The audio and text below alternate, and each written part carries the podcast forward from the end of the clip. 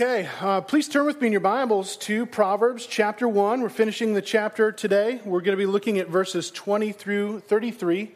If you don't have a Bible with you, it's uh, page 527 in the Bibles provided there in the chairs. If you don't own a Bible, we want to give you a Bible. And so over at the welcome table, we've got Bibles there that are just for you. Those are our gifts to you. Please take one on your way out. Now, if you happen to be joining us, uh, for the first time, or maybe it's been a while since you've been with us, we are in week three of uh, a new series on the book of Proverbs. And we're studying the book of Proverbs because we want to learn this way of wisdom that God has placed before us. We do not want to live as fools, and we want to learn this way of wisdom because, and this might surprise you, wisdom is not optional. Wisdom is essential for life with God. Wisdom is a matter of life and death.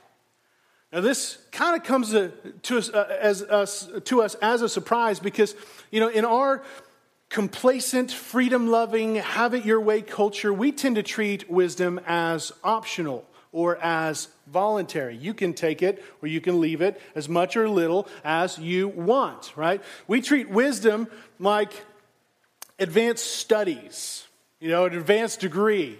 If I go back to school, I can hopefully get a better job and I can thus improve my standard of living. I can improve my life. We, we treat wisdom like an upgrade to our RAM on our computer to improve the overall performance, right? We, we don't need it. We can totally live without it, but it's kind of nice to have. We treat wisdom like sugar in our coffee or salt on our steak. It's totally unnecessary, but it accents, you know, my own personal taste, the own flavors of my life. And so, though I can live without it completely, my life is a little better for it. It's preferable, but it is optional. Now, the book of Proverbs, and all of Scripture for that matter, tells us the exact opposite tells us that wisdom is not optional. Because at its core, Christ is not optional. Christ, the very embodiment of the wisdom of God, is not optional. Wisdom leads us to eternal life. And so, by contrast, simplicity, complacency, ignorance, and folly, that leads us to eternal death. And our passage this morning Wisdom is displayed as this woman, and she's standing out in the streets, in the marketplaces, in the center of life, and she's calling us all to listen to her voice, to heed her wisdom, to accept her counsel. She's warning us against the dangers of continuing down the path of ignorance and complacency and folly. She's calling us to hear her voice and to receive her counsel, to turn away from foolishness and to receive her offer of true life. Wisdom is standing there in the midst of everyday decisions and everyday intersections of our lives, and she presents us with a choice. Will you persist in? Will you turn to the path of folly? Or will you follow the way of wisdom? That's the choice that's before us this morning. So, if I could simplify that into one cohesive statement, I would say that wisdom calls us to turn away from folly to receive eternal life. Wisdom calls us away from folly to receive eternal life. And so please read along with me Proverbs chapter 1, verses 20 through 33. It says, Wisdom cries aloud in the streets. In the markets, she raises her voices. At the head uh, of this noisy street, she cries out. At the entrance of the city gates, she speaks. How long, O simple ones, will you love being simple? How long will scoffers delight in their scoffing and fools hate knowledge? If you turn at my reproof, behold, I will pour out my spirit to you. I will make my words known to you. Because I have called and you refuse to listen, I've stretched out my hand and no one has heeded. Because you have ignored all of my counsel and would have none of my reproof, I also will laugh at your calamity. I will mock when terror strikes you, when terror strikes you like a storm, and your calamity comes like a whirlwind, when distress and anguish come upon you. Then they will call upon me, and I will not answer. They will seek me diligently, but will not find me, because they hated knowledge and did not choose the fear of the Lord, would have none of my counsel, and despised all my reproof. Therefore, they shall eat the fruit of their own way and have their fill of their own devices. For the simple are killed by their turning away, and the complacency of fools destroys them. But whoever listens to me will dwell secure and will be at ease without dread of disaster. Now, in this passage, we see that wisdom calls, wisdom warns, and wisdom offers us a choice. And so, first, let's look at wisdom's call presented there in verses 20 through 23.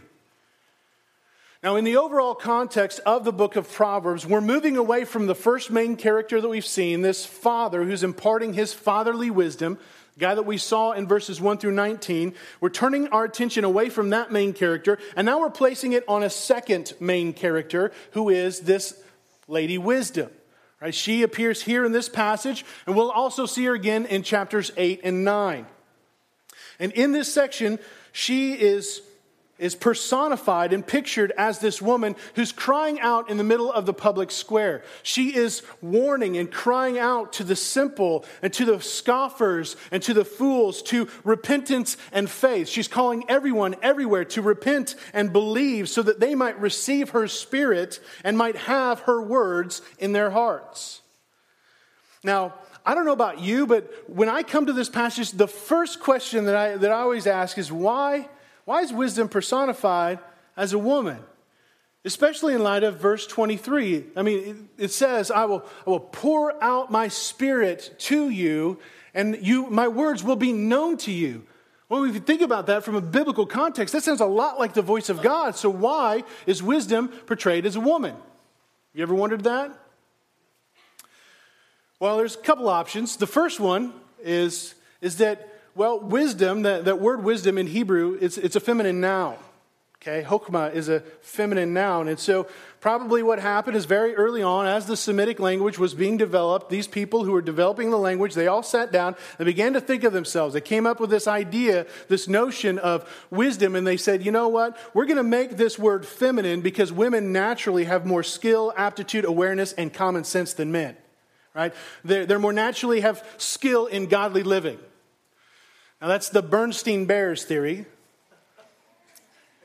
Some of you are like, I totally get that. And others are like, what? All right, that's an inside joke. All right, ask Phyllis about it later. Um, so that's one option. But I think a better one comes from the context of what we've already seen. Last week, we saw that wisdom is beautiful. And here we have this father figure in verse 8, and he wants his son to see wisdom as beautiful. And he wants his son to know her intimately, to know her as a man knows his wife relationally, personally, gloriously, intimately. His father wants his son to find her attractive. He wants his son to love wisdom, to cherish wisdom, to delight in wisdom. And so he portrays her as a beautiful woman who's calling out for him to listen. Think that's more of what's going on. Now, this beautiful lady, Wisdom, she must have the lungs of an opera singer because look at what it says there in verses 20 and 21. It says, She cries aloud in the streets, in the markets, she raises her voice. At the head of noisy streets, she cries out, and at the entrance of the city gates, she speaks. Now, that word there, cries aloud, is a ringing cry. It is a splitting, piercing, glass breaking kind of cry. One definition said to emit a tremulous and stridulous sound like the sound of a torrent, a violent storm. Has anyone ever heard what a tornado sounds like? She cries out over the top of the noise of these turbulent city streets.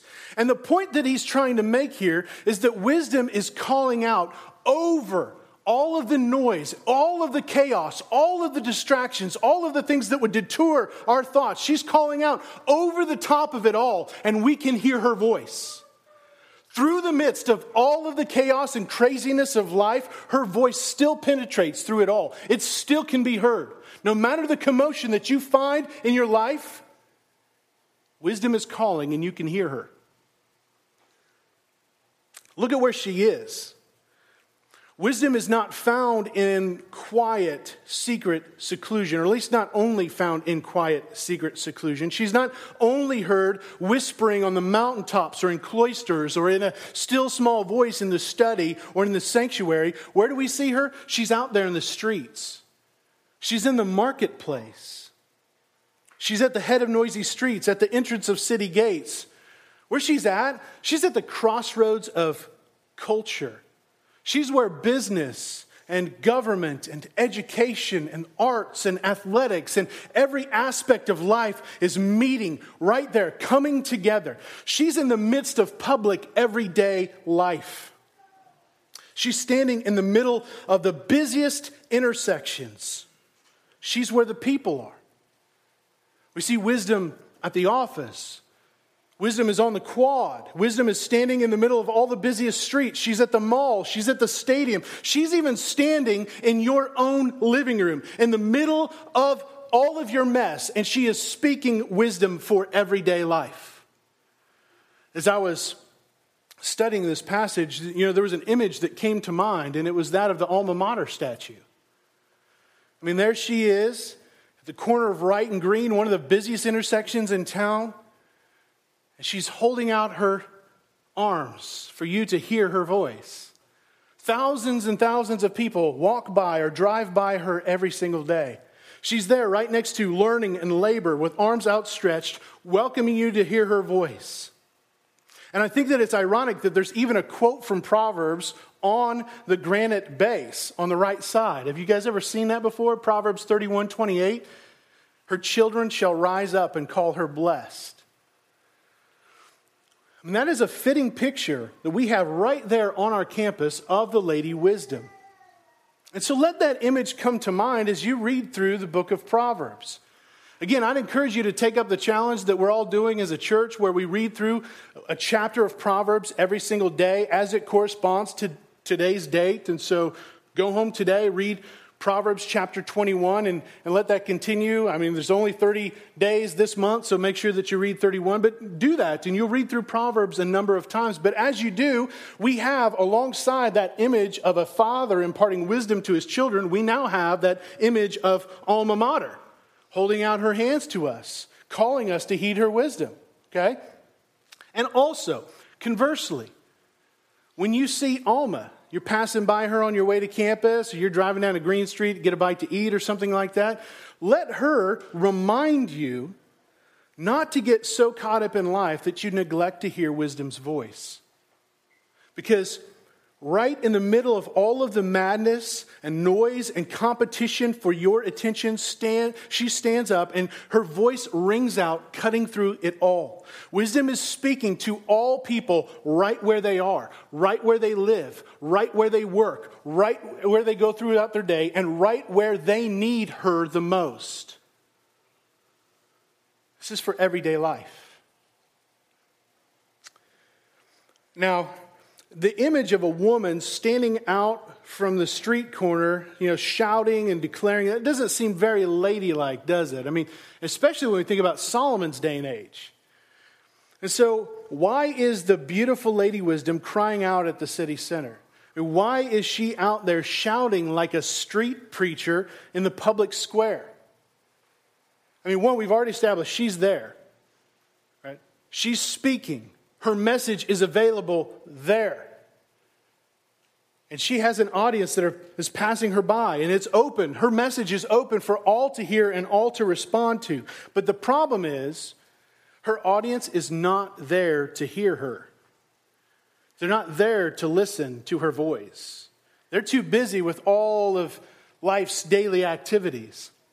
They're there to do business. They're there to learn. They're there to buy in the marketplaces. They're there to scurry from one event to the next in their lives. They're just too busy. They don't have time for what she has to say. And so she's shouting out to get their attention. You guys ever have that problem in your own daily life? Are you guys just open all the time to hear God's wisdom in every moment of every day? You're never distracted, never caught off guard, never focused on things that you actually miss out on what it means to love and know and follow Christ? Anybody? They don't have time for what she has to say. She's shouting to get their attention, but here's the reality most aren't in the mood or much le- uh, to hear, much less obey what she has to say. I mean, look at verse 22. Says, How long, O simple ones, will you love being simple? How long will scoffers delight in their scoffing and fools hate knowledge? I mean, there's her audience right there. This is who she's speaking to.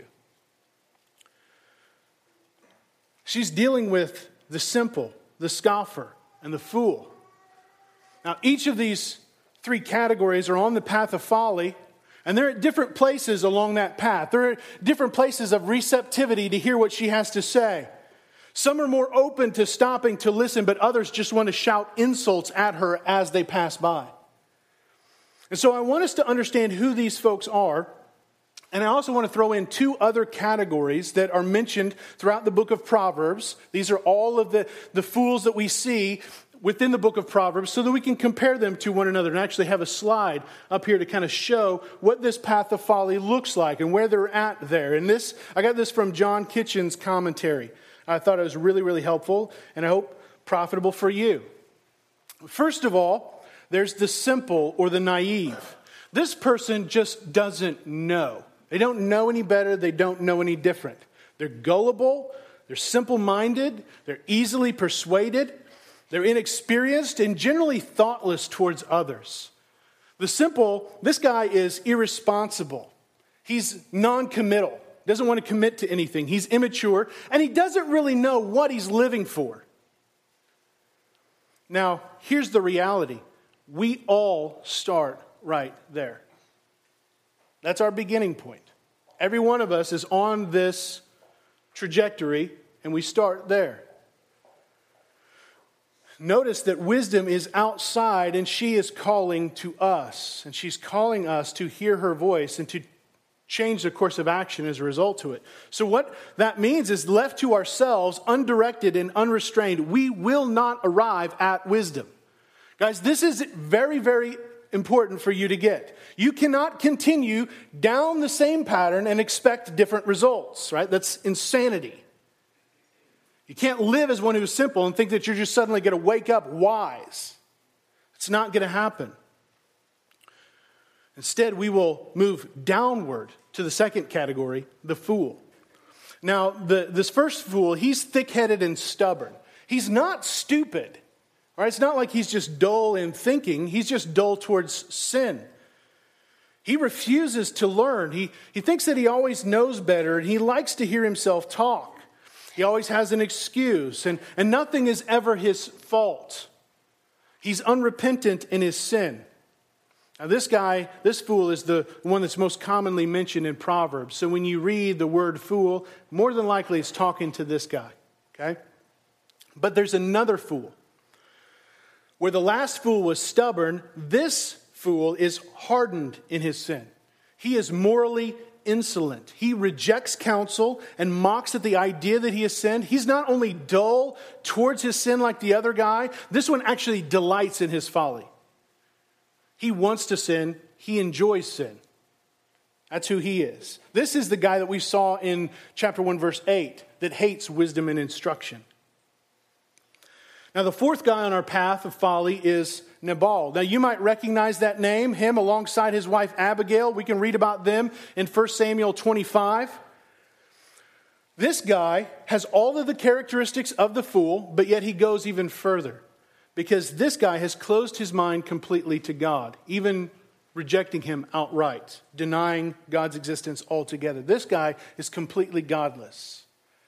All right, this is sort of the atheist, or at least the functional atheist, living as if there is no God. Now, the deepest level of folly's descent in Proverbs is that of the scoffer. We see him below. He is a confirmed rebel to God. This guy gets aggressive if you try to appeal to wisdom. He mocks God. He hates God. He mocks the very idea and the notion of God. He laughs at God. This, He is arrogantly independent and calculating. He strives to undermine wisdom and recruit followers away from God. Have you ever met these guys? Maybe you've had them as college professors. If you've seen that movie, God is Not Dead, that, that professor right there is a perfect example of a scoffer, of a mocker, someone who, who gets militant and rejects, you know, just hates you and, and lashes out at you if you mention the name of God. And they're all over campus and they're all over town. They're everywhere.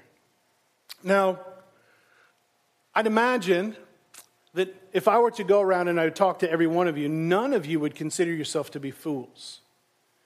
No one would raise their hand and say, I'm a fool. I'm, I'm right there. Right there. That's where I am. Nobody would say that. But if you look at more of the characteristics, more as uh, the way that I've just described them, you, you kind of see, you know what? That's more of me than I care to admit. I'm a lot further down that path of folly than maybe I realized. There are points in my life where I see that, boy, I'm actually hardened towards God, or, or maybe just functionally in my life, there are ways where I'm just like, this area of my life is completely closed off to God. We realize that we're, we're a lot more on that list than we care to imagine. So, this is the progression that we see of the path of folly throughout the book of Proverbs. It goes from the simple and naive to the stubborn fool, from the fool to harden that hardens his heart to Nabal who's close to God, and then finally the scoffer who is a confirmed and militant rebel to God. If you ever talk to unbelievers, or you ever talk to somebody down here in the scoffer category, and just kind of hear their life story, you will see them take that trajectory. You'll hear it in, in their testimony. And apart from listening to wisdom's voice, we will head down that path like a ball on an incline. No one is innocent here, no one is neutral. You can't think that you can just put the parking brake on, it's simple, and be okay. It doesn't work like that. Why? Well, look there at verse 22. How long, O simple ones, will you love being simple? How long will scoffers delight in their scoffing and fools hate knowledge? She's asking, How long will you remain in your ways? How long will you love being simple and delight in scoffing? The problem is not ignorance. The problem is not that I just don't have enough information in my head to make good choices. And if I just had the right situations and the right context to put that in my head, I would then be able to make more informed decisions because it's not a knowledge problem, it's a heart problem. The problem is that they love what they're doing, that they delight in their ways. They are content in their thoughts towards God, and apart from wisdom calling them to do something different, their love for folly and their hatred towards wisdom will only increase. You see, there is no middle ground. There is no third way, no middle way. There are not many ways. There are only two ways. You will either grow in love for wisdom or you will grow in your hatred of it. And at every point in time, you are moving in one of those directions. And this is why wisdom's call to all of us, to the simple, the fools, the scoffers, begins with a call to repent. Verse 23 If you turn at my reproof. That word turn there, that means to repent to hate and reject sin, to hate our folly because it is displeasing to God. To turn, we must hear wisdom's voice. We must acknowledge the truth and the error of our ways. It means to admit that we are wrong and to seek God's wisdom, to seek God's help in moving toward God. To turn at her reproof is to follow the way of wisdom. And again, I've got another trajectory here for you, another, another picture. So, Young, would you mind? Thank you. Here's the way of wisdom, opposite direction. We've already seen these terms in verses 1 through 19. Okay? After we have heard wisdom's voice and have acknowledged the truth, after we've confessed our sin to God and confessed Jesus Christ as Lord and Savior of our lives, we first receive God's discipline and God's instruction. This is primarily practical and external. All right? We, we're willing to make external corrections to our lives and to receive God's loving chastisement for our sin. We make a change in course. We stop doing things that would lead us down the path of folly, and we start doing things that would lead us up the way of wisdom. Things that would help us to know and love God. But if that's all that we do, and friends, so many times we're tempted just to stop right there. If that's all that we do, a person can't really learn fully from those lessons, it only produces a religious legalism, which is why we have to move up the way of wisdom. And so the second category on the path is discernment. This discerning person learns from the external lessons being taught and grows in his or her ability to see the distinctions between right and wrong, between wisdom and folly, between truth and falsehood, between the way of God and the way of the tempter especially in those areas of life that we would consider to be gray. Right? We've all got those areas where we just don't really know what to do, right? But discernment allows us to know God's ways even in the midst of that. This is a God given ability the, uh, to discern uh, and learn God's ways and God's heart on those matters. Next, there's understanding as we continue to move up the way of wisdom. Understanding builds off of discernment in that it not only identifies the distinctions, but this person who has understanding is able to comprehend why God's ways are the way they are. Why does God call me to do this? Why is this the right thing to do? Not only do I see that this is what God wants and that this is right and that is wrong, but now I know why. I understand why God would have us head in that direction. They know the why behind the what, and they are able then to develop a course of action to arrive at success. They have God, the God given ability to use God's revealed truth to deduce the wisest and most efficient course in achieving His will in any given situation. But we're not done yet, because to understanding, Proverbs adds prudence. And this is the God given shrewdness or craftiness that understands trends of events and inherent dangers, right? It's able to kind of project forward to see where things would go and then to develop a, a plan to navigate through the challenges of life, all the while doing God's will and avoiding pitfalls of folly and sin. So this is forward thinking, this is craftiness, this is learning to say no to sin and what that looks like, and being able to develop a course of action to help me to navigate through all the challenges of life. And then finally, all of that builds up to a knowledge of God. And when Proverbs speaks of knowledge, it's never it's merely intellectual. It's not just ideas. It's not just verbal professions. It's not just ascribing to certain truths about God. It is deeply personal and relational. When we think about knowledge, we have to think about a relationship. It is seeing and loving God for who He truly is and who we are and what we have become in light of Him. It is a deep, right, and reverent relationship with God. Now, there is overlap in these terms. I don't want you to look at these as stepping stones. Like, first, I must master external discipline, and then I will arrive at discernment. And then, because these things are happening like simultaneously, but we can clearly see the trajectory that they head to knowledge and love for God. This is what happens when we turn away from ourselves and our foolish attempts to live lives on our own terms as if this is my world and I'm God. This is what happens when we stop playing God and seek to live in a right relationship with the one and only true and living God who created the universe. And, friends, if we're honest with ourselves and we, we examine, doesn't that sound better? Doesn't the way of wisdom sound better than the path of folly?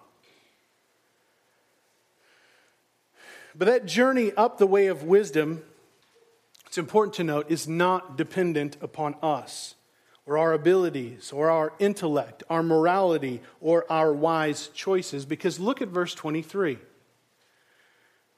She says, If you turn at my reproof, behold, I will pour out my spirit to you. I will make my words known to you. Here we see that wisdom is offering herself completely to us so that we might know and love God. Now, it is impossible to read this in, without reading it in light of the entire story of redemption, without reading the entire biblical history and taking all of that into account. We know that God not only makes his words of wisdom available to us externally through his words so that we can read them, but as we repent of our sins and we believe in Christ, the very wisdom of God is the hope of our eternal life, that God actually pours out his spirit within each and every heart. We have the Holy Spirit living and dwelling in us. And it says this throughout the Bible. For example, Isaiah 32, Isaiah 44, Ezekiel 39, Joel 2, uh, Zechariah 12, Acts 2, Acts 10, and Romans 5. So many good truths to say to help us to see that when he speaks of pouring out the Spirit, he's talking about the Holy Spirit being poured out into the lives of his people so that they might know him and love him and follow him. But not only that, God writes his word, his law upon our hearts and this is the work of the Holy Spirit within us that will guide us away from the path of folly and up the way of wisdom. And this path we can actually take. This is actually possible because not of anything that we do in and of ourselves, but because God is at work in us. And so praise the Lord for that. I mean, what an amazing offer. What assurance that wisdom offers us that we can actually change and that that change is not dependent upon us. It's not up to my wisdom to be able to follow the way of wisdom. It's not up to my intellect. It's not up to my willpower. This is what the God is doing in us. And so I don't have to keep continuing down that same path, trying the same futile attempts and landing at the same hopeless results. We can turn at wisdom's reproof. And if we turn, the Holy Spirit will be poured out upon us and we will come to know God's words. Friends, you may not be wise enough and in fact, you aren't, but He is. You may not be strong enough, and in fact, you are not, but He is. You may be out of ideas, but He is the Spirit of truth, the Spirit of Christ, the very word and wisdom of God. And that offer, that promise, that hope is available to you through wisdom's call. But to receive it, you must turn to repent of your sin and to receive God's wisdom. So that's our first and longest point, as usual wisdom's call. Unfortunately, not everyone will listen, which is why, second, wisdom warns. Now, we don't like to be warned. No one likes to be called out. No one likes to be told that what they're doing is wrong. No one likes a reproof. No one likes a rebuke. But, friends, these warnings are blessings to us. I mean, if you're driving down the road and there's a sign that says, bridge out ahead, that's a good thing.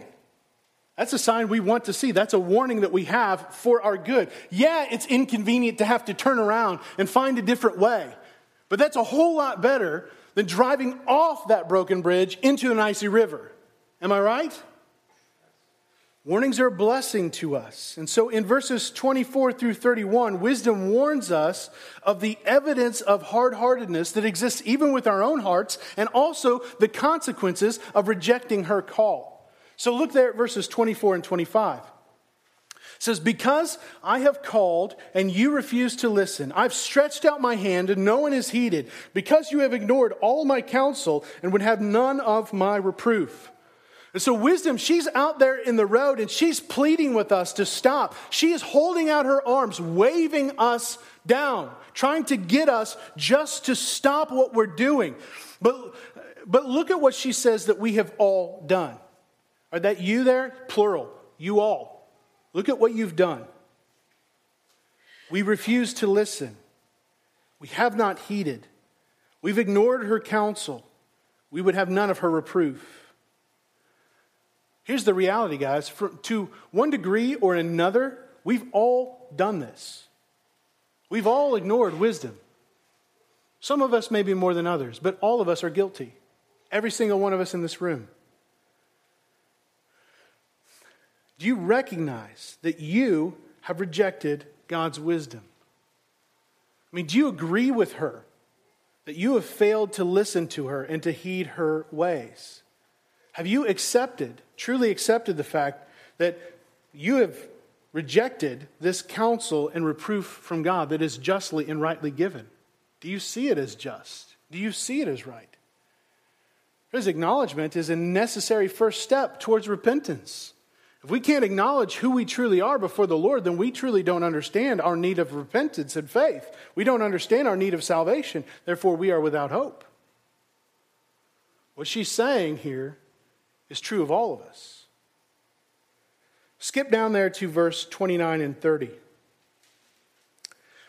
Here, notice that she switches from the second person plural, you, to the third person plural, they. It says, Because they hated knowledge and did not choose the fear of the Lord, would have none of my counsel and despised all my reproofs. Now, this sounds very similar to what she has just said to all of us in verses 24 and 25. And so, why the change of pronoun? Why would she go from you to now they? Well, it's because these folks that she's speaking of don't include you up to this point. You still have time to respond. They do not.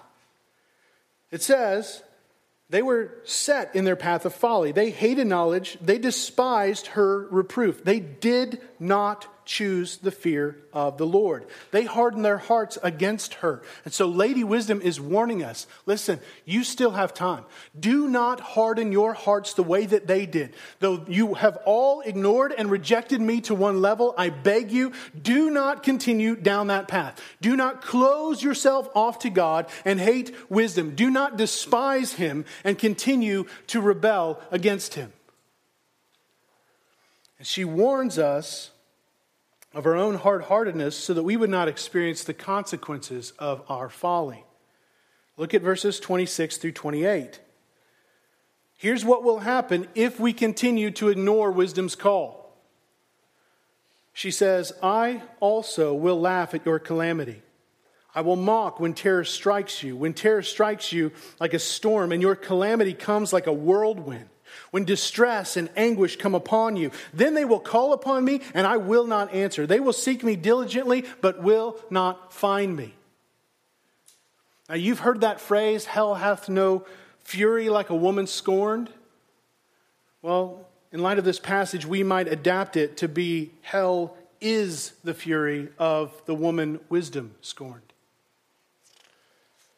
Those who have mocked and laughed at God will find it being returned upon them. God will get the last laugh. Now, we know that God has no pleasure in the death of the wicked, and he would have them turn from their evil ways. But God does delight when his justice is upheld.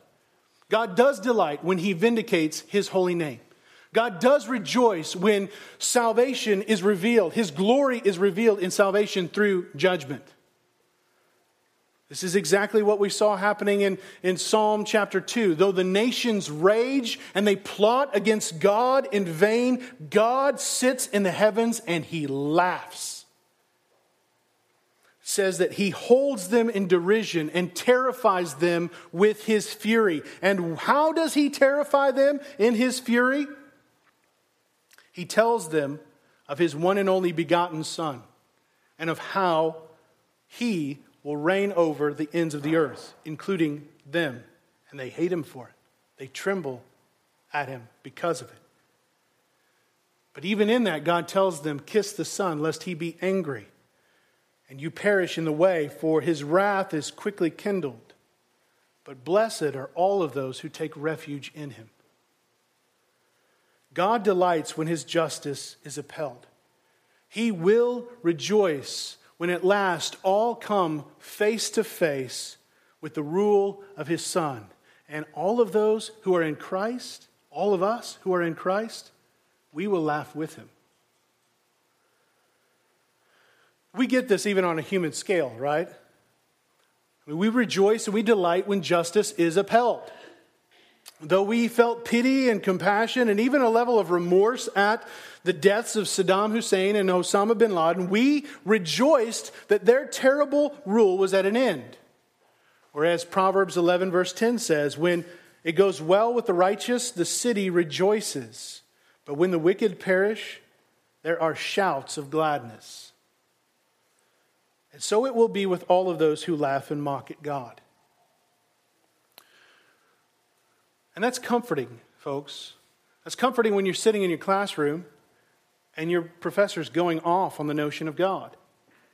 That's comforting when you're sitting in your office and one of your coworkers gets just belligerent when you bring up the name of Jesus. Not because we wish ill for this person, but we know that God's name will be vindicated. And we can rejoice in that. It gives us confidence to persevere. Now, Lady Wisdom warns us of the sudden terror that will come upon all of those who reject God. She uses the imagery of a storm. It will strike you like a storm, and calamity will come like a whirlwind when distress and anguish come upon you. I mean, has anyone been caught in a really bad storm, like a tornado or flood or a hurricane?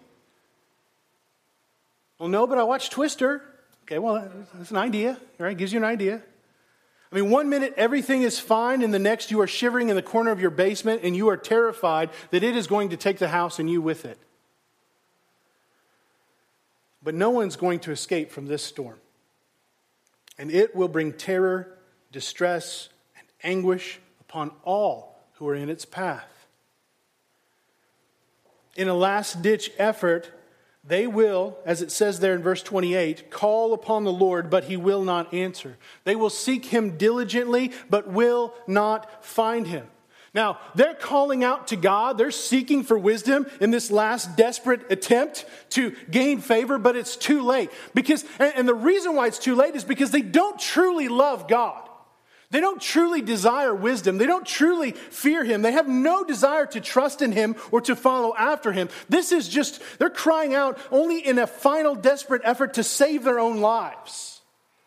But it will be too late for them. They will face eternal anguish under the wrath of God. Verse 31 says that they shall eat the fruit of their own way and have their fill of their own devices. Friends, I want you to think about your life for a minute. Think about your pursuits, your devices, your ways apart from the mercy and grace of God. Just for a minute. Think about your pursuits. Think about what you attempt to find joy in and what you, uh, what you delight in and what, you, what you're doing every day to kind of seek those things out. Are you really willing to stand upon your own wisdom there? Stand before the Lord based upon what you think is right or what you think is acceptable or what you think is okay. Are you really willing to accept the consequences of the path that you are on? Or are you just presuming upon God's grace? How are you prone to sin against God? I mean, do you really want to eat the fruit of that way or have the fill of those foolish devices. Obedience is a real issue, guys. You're not saved by your obedience, but it is a real issue. And if this is God's word and He is who He says He is, then nothing could be more important than honestly and urgently dealing with those questions. The eternal state of your soul and that of all mankind, including all of your loved ones, is on the line. But, friends, praise God for this warning. You have time to respond. The sirens are going off, but the storm has not yet descended. There is time for you to turn, but you must heed this warning.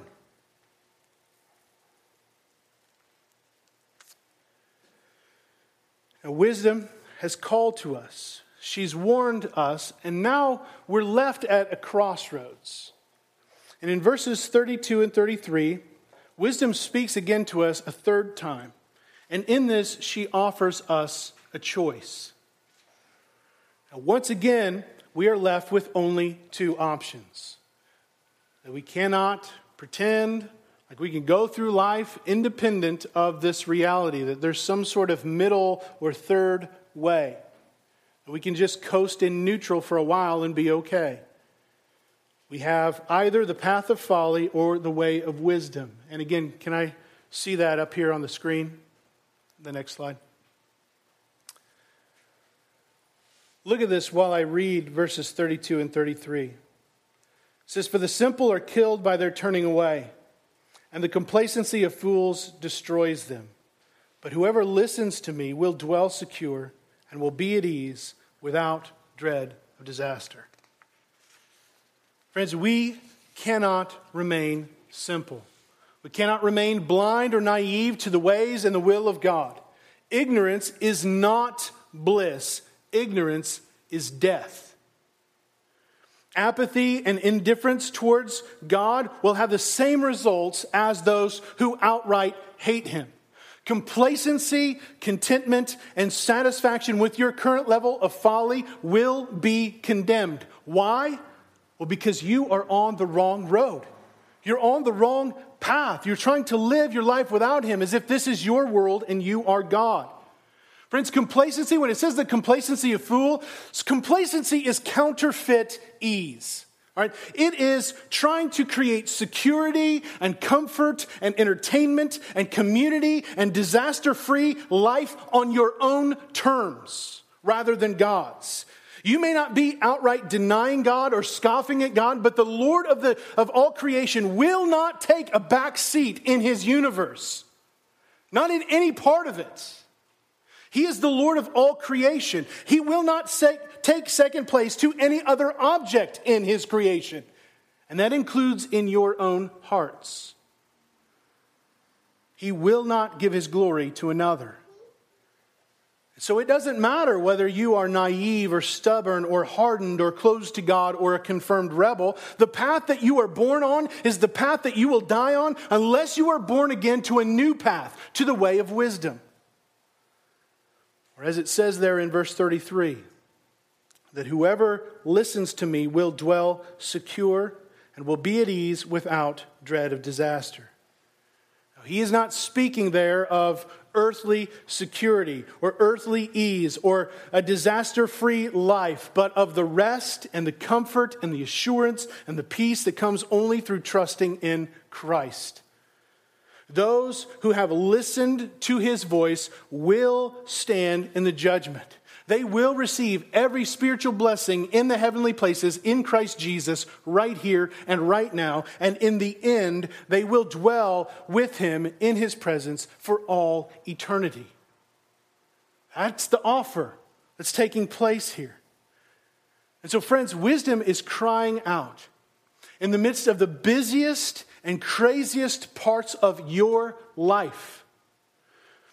She's there crying out so that you won't ignore her, so that you won't reject her, so that you won't put her off, so that you won't say to yourself, you know what, I've got time. I'll do this later. Just let me live my life right now the way I want to, and when I'm old, then I will change. Then I will do something different. Hear the urgency in her voice and heed her warning. There is a choice before you today and every day. Every day, this signpost stands right before you. And every day, and every moment of every day, we have a choice in response to that question the fear of the Lord. You can either not choose the fear of the Lord and take the path of folly and receive the eternal consequences of the fruit of your ways or you can, in repentance and, and faith, daily submit yourselves to God's truth, that the fear of the Lord may be the beginning of wisdom for you, and you might truly come to know and love God. And not just now, but for all eternity. Not just with your lips, but in your hearts and with your everyday lives. This is what Proverbs is getting at. This is what Lady Wisdom is calling us to. And so, my friends, wisdom calls us to turn away from folly to receive eternal life. And I beg you, hear her call, heed her warning, and choose the fear of the Lord. Let's pray together.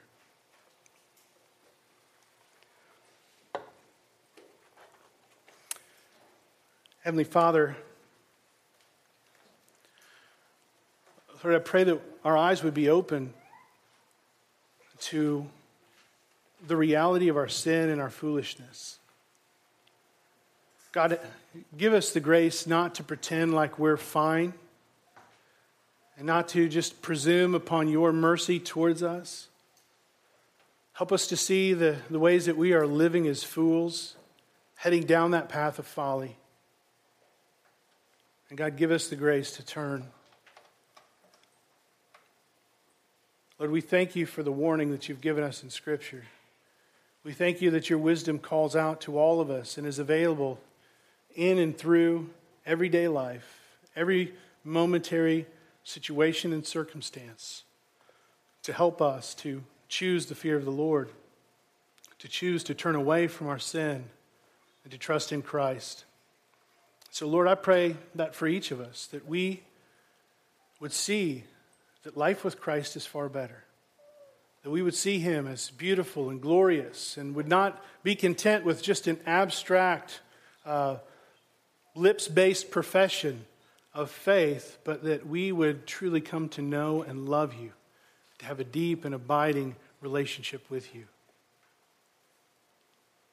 I pray that your Spirit would be at work, that He would be poured out upon us all so that we might know your words and they might be hidden in our hearts. It's in Christ's name we pray. Amen.